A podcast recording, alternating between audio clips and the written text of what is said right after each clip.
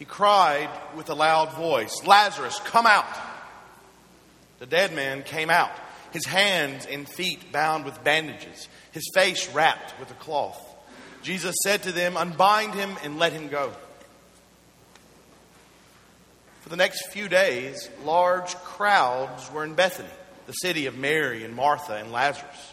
People stood around talking and debating what had happened. Many believed in Jesus because of what had happened, and others had come to spread hate and disdain for Jesus, the so-called Son of God. Eventually, the crowds went home, but Lazarus was left with the task of figuring out what had happened to him. In the days following his resurrection, he had had hundreds of people ask him, beg him, to tell them what it was like being dead. What did you see? Where did you go? They would ask him over and over and over again.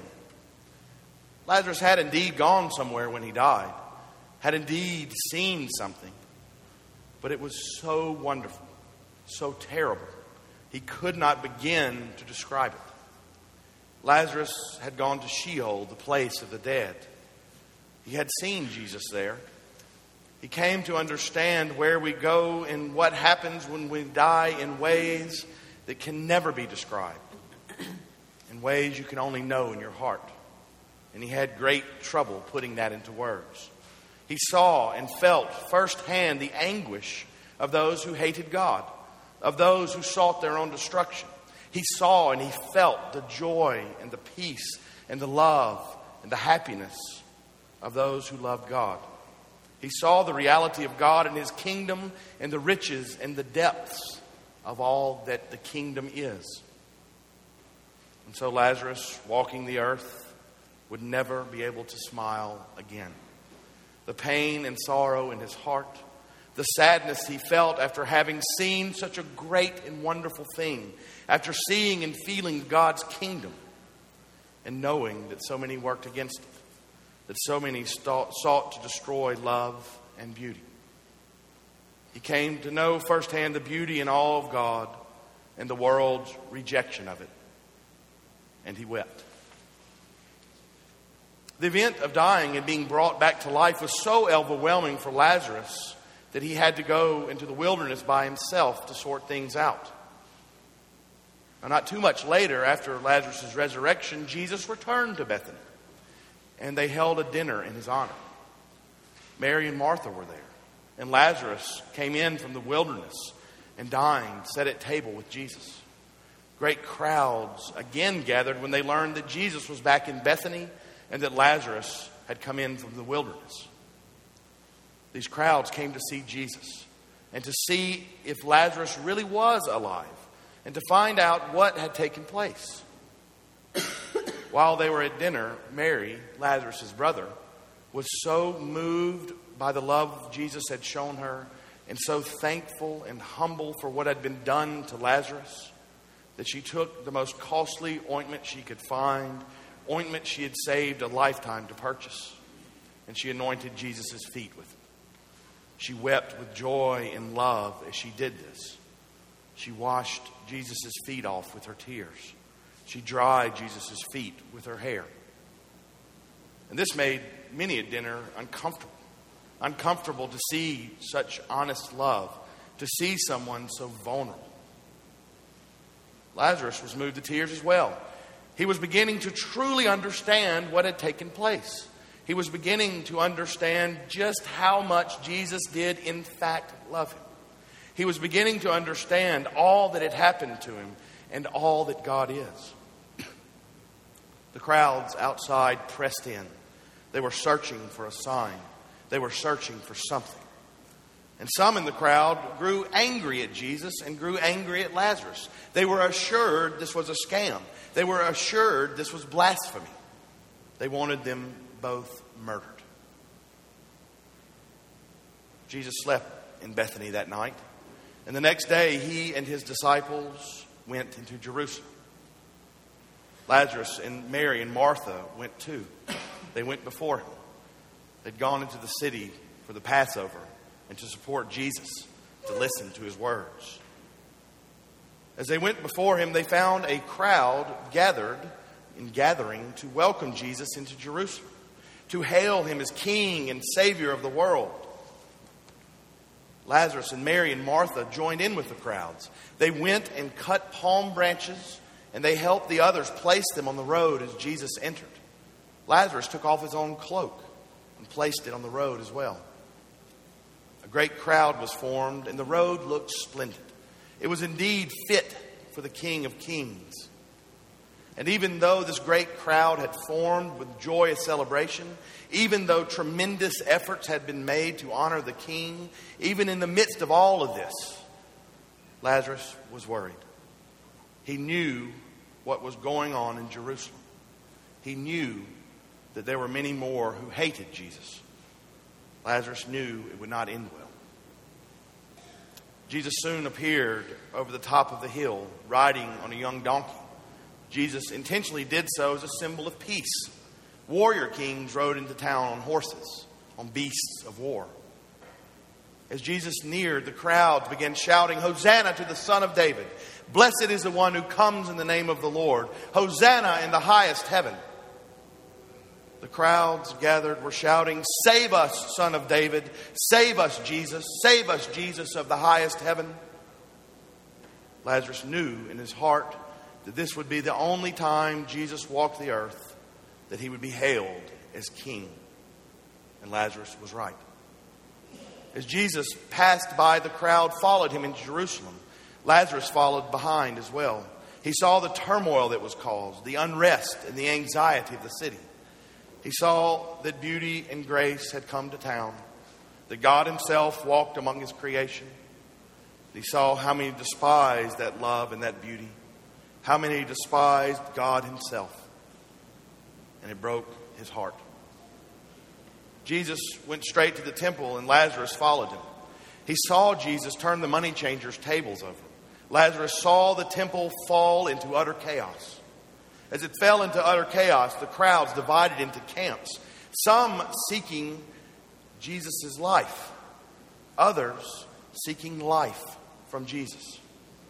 While chaos formed, Lazarus saw something extraordinary. Lazarus saw for a brief bit the glory of the kingdom of God.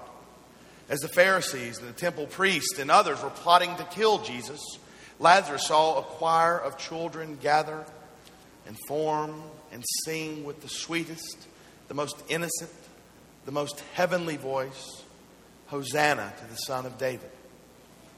It was as if the angels of God themselves were trying to calm the unrest, calm the turmoil. It was as if the little children had knowledge that others did not and were trying to soothe the anger, trying desperately through their sweet words to show the kindness and mercy and love of God. As the children sang, the blind and the lame who were at the temple day after day trying to scratch out a living begging, they began to come to Jesus, begging for the King of Glory to heal them, to make them whole, to save them. And so the angelic choirs of children sang, and Jesus, Son of God, healed everyone who came to him. The lame walked, the blind were given their sight, and Lazarus, raised from the dead, took in every second, feeling the love of God and the light of God wash over him. Standing there in that moment, Lazarus could not believe his eyes.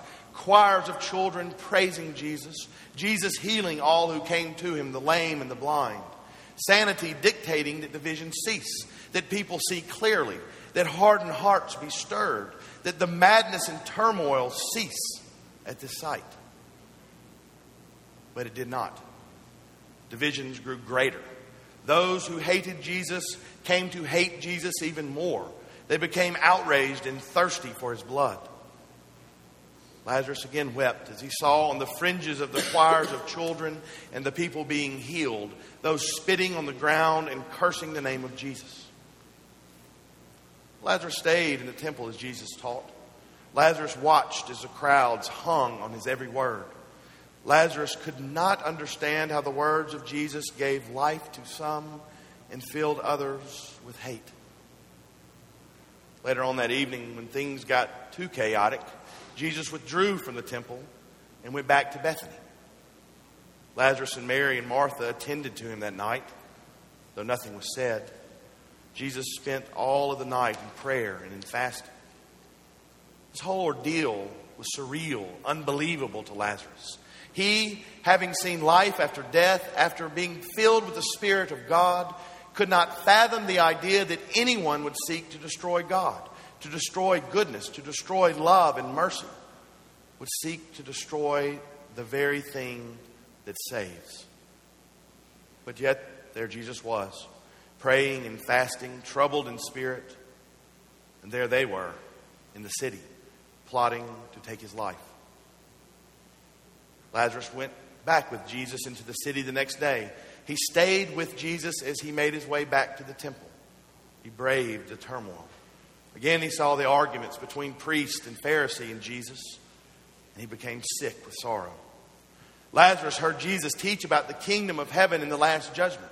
Jesus warned all who would listen that their hearts must be filled with love, that they must forgive, that they must care for others, or they would not be saved. Later on, Lazarus was there for the trial of Jesus. He stood dumbfounded in disbelief as Jesus was spat on and beaten. Lazarus fell to his knees at the sight of men beating the God who had given them everything, the God who could save them from death. He could not believe these men refused to stop their hellish mission to kill love, to kill God. After the arrest of Jesus, Lazarus, heartbroken and sick, roamed the streets of Jerusalem. Some were weeping with him at all that had happened. Others he saw were drunk with hate and rejoicing that the threat Jesus posed was gone. And what really troubled Lazarus, what really he could not get over, what he truly could not understand, was the people he saw that could care less what was going on, who were blind, who were living in their own little worlds, who were concerned only with themselves. They could care less that God was with them, that Jesus, the Son of God, was going to his death. They went on about their own business as if nothing had happened. On the day of Jesus' crucifixion, Lazarus followed the crowd up the hill. He saw Simon of Cyrene carry the cross when the one he loved could no longer continue on. Lazarus saw the hatred of the soldiers and the mockery they were making of Jesus. And Lazarus could go no farther. Sick to his stomach, knees too weak to walk, his heart broken, shattered at the thought of the murder of life and peace and joy. He thought back to his own death.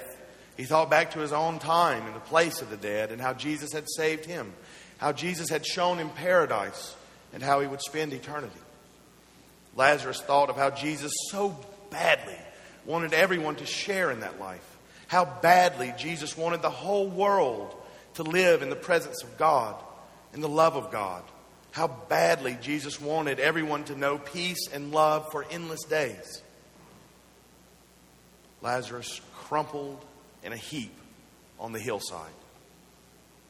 Crumpled in that heap, he could hear the jeers and mockery of the crowd that had come to see Jesus murdered, to cheer it on. In a crumpled heap, Lazarus prayed for Jesus, prayed for it all to end, prayed for an end to hatred and blindness. For many hours, most of the day, Lazarus lay crumpled on that hillside, too hurt to move, too heartbroken to do anything but pray, "Lord, have mercy." Too heartbroken to do anything but weep at the state of the world. Around three o'clock, Lazarus heard a voice cry out. Lazarus felt the earth shake violently for some time, and then it was over. The people came down the hill rejoicing. Lazarus stumbled home, weak and sick and heartbroken. Lazarus would see Jesus risen from the dead. Jesus would comfort and console him. Jesus would mend his broken heart. Jesus did give him the grace to make sense of it all, to see love in all and through all, and to feel pity on those who were filled with hate. Lazarus continued on for many years. He was made bishop and gave his life to showing people the love of God, to turning them away from destruction to life. But Lazarus, for the rest of his time on earth, was haunted by the evil and the hatred that the hearts of men could muster. Haunted by the truth that many, when shown love, when shown life, chose to hate it. Chose to hate all that is good and all that is holy. Beloved in the Lord Jesus Christ, this day, Palm Sunday, begins the holiest of weeks for the Christian church. We are given the opportunity to walk with Jesus through his last days on earth. This morning, outside, we joined in with the crowds, shouting, "Hosanna to the Son of David, save us." We showed our love and our support and our affection for our Lord by being with him and hailing him as King and Savior. This Thursday night, we'll be given the grace and opportunity to be with Jesus at his Last Supper. We will be given the opportunity to show our love for our Lord and one another as we wash each other's feet. The act of love Jesus showed his disciples and commanded us to continue. We will give thanks for the mercy and grace of the Holy Eucharist that feeds our souls and gives us life. On Good Friday, we will come to this place and show our love for our Lord as he is crucified. We will stand by with Mary and John. We will witness how something so horrible was redeemed and made holy, good. How the instrument of shame and death was made the instrument of life and love. We'll be given the opportunity to venerate that instrument of love and goodness, to kiss and adore the means of our salvation. And on the great and holy vigil of Easter, Saturday night, we will gather in darkness and celebrate as the holy fire burns bright, ridding the world and the church of evil and death, and the light of Christ bringing salvation and peace into our lives. We will baptize Lauren Sullivan, one of our own, on that night. She, like Lazarus, will be given new life and take her place in the kingdom of God. My brothers and sisters in the Lord Jesus Christ, we, like Lazarus, are given a great gift this Holy Week. While it is all too easy to see the bad things of the world, the heartache, the hatred, the pain, and the sorrow, we are also given hope. We are given the gift of Easter. We are given God's kingdom. We, like Lazarus, are given the grace and gift of the presence of Jesus Christ to have the courage to share the love and hope of Jesus with a darkened and broke world. Beloved, do not miss the opportunity Holy Week affords. Come and walk with Jesus. Come learn to see love in all and through all, and to have pity on those who are blind, to those who are filled with hate. In the name of the Father, and of the Son, and of the Holy Spirit. Amen. Amen.